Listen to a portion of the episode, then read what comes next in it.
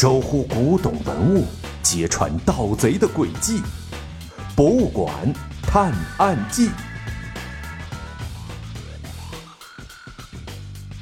第七集：真假难辨的国宝。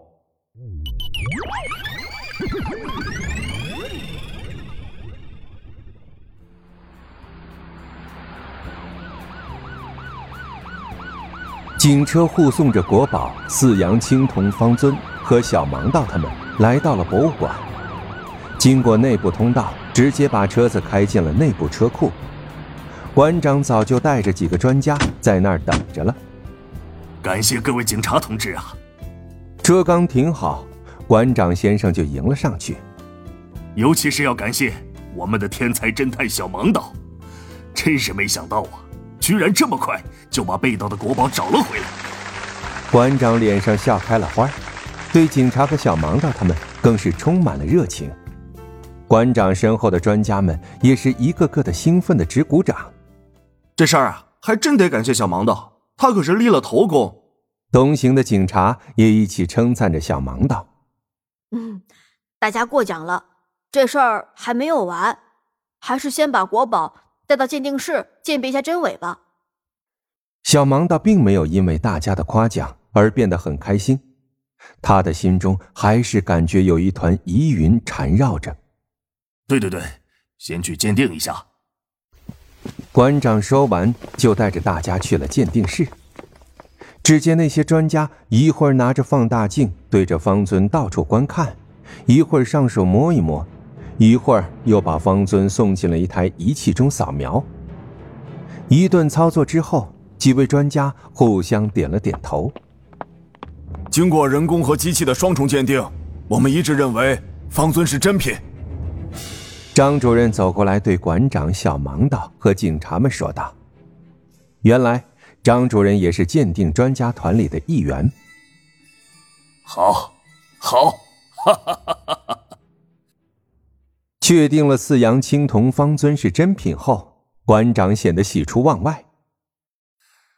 那就赶紧把国宝送回保存室吧。张主任正要抱起方尊，把他送往保存室，小盲道却伸手拦下了他。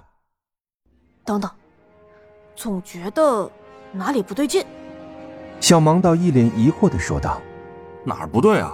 你的助手和博物馆的专家不是都鉴定它是真品吗？”护送着他们回来的警察也不解地问道：“这个方尊价值连城，如果在黑市上买卖，少说也能卖几个亿。你们想想看，一个盗贼敢冒着巨大的风险，从安保措施极为严密的博物馆里把它偷走，又怎么会这么轻易的把它丢下呢？”小盲道这么一提醒，大家都陷入了沉思当中。除非……这个方尊根本就不是真的，小忙的继续说道。这句话可把大家都震惊了，一个个都睁大了眼睛，有的嘴巴都合不上了。专家团也开始窃窃私语起来。虽然盗贼舍弃这么贵重的国宝，确实有些不合常理，但几经鉴定，这尊是真的，这个又怎么解释呢？馆长也是满脸的疑惑。假设这的确是一件仿造水平极其高超的赝品，那么仿造者一定是位大师级工匠。这样的人对自己的作品会做什么呢？小盲道问。张主任第一个反应过来，他一定会在上面留下自己的印记。没错。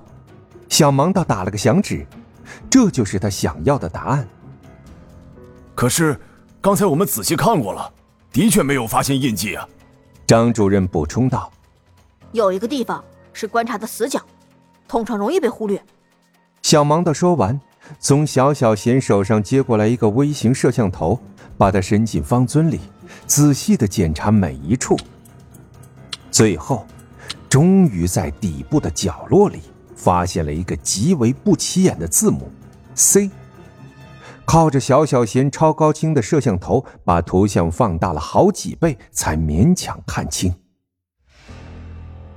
从馆长到专家团，再到警察，都明白这个字母 C 意味着什么。整个鉴定室里一时陷入到一片寂静当中，静的似乎掉根针在地上都能听得清。房间里充满了一种震惊而又疑惑的气氛。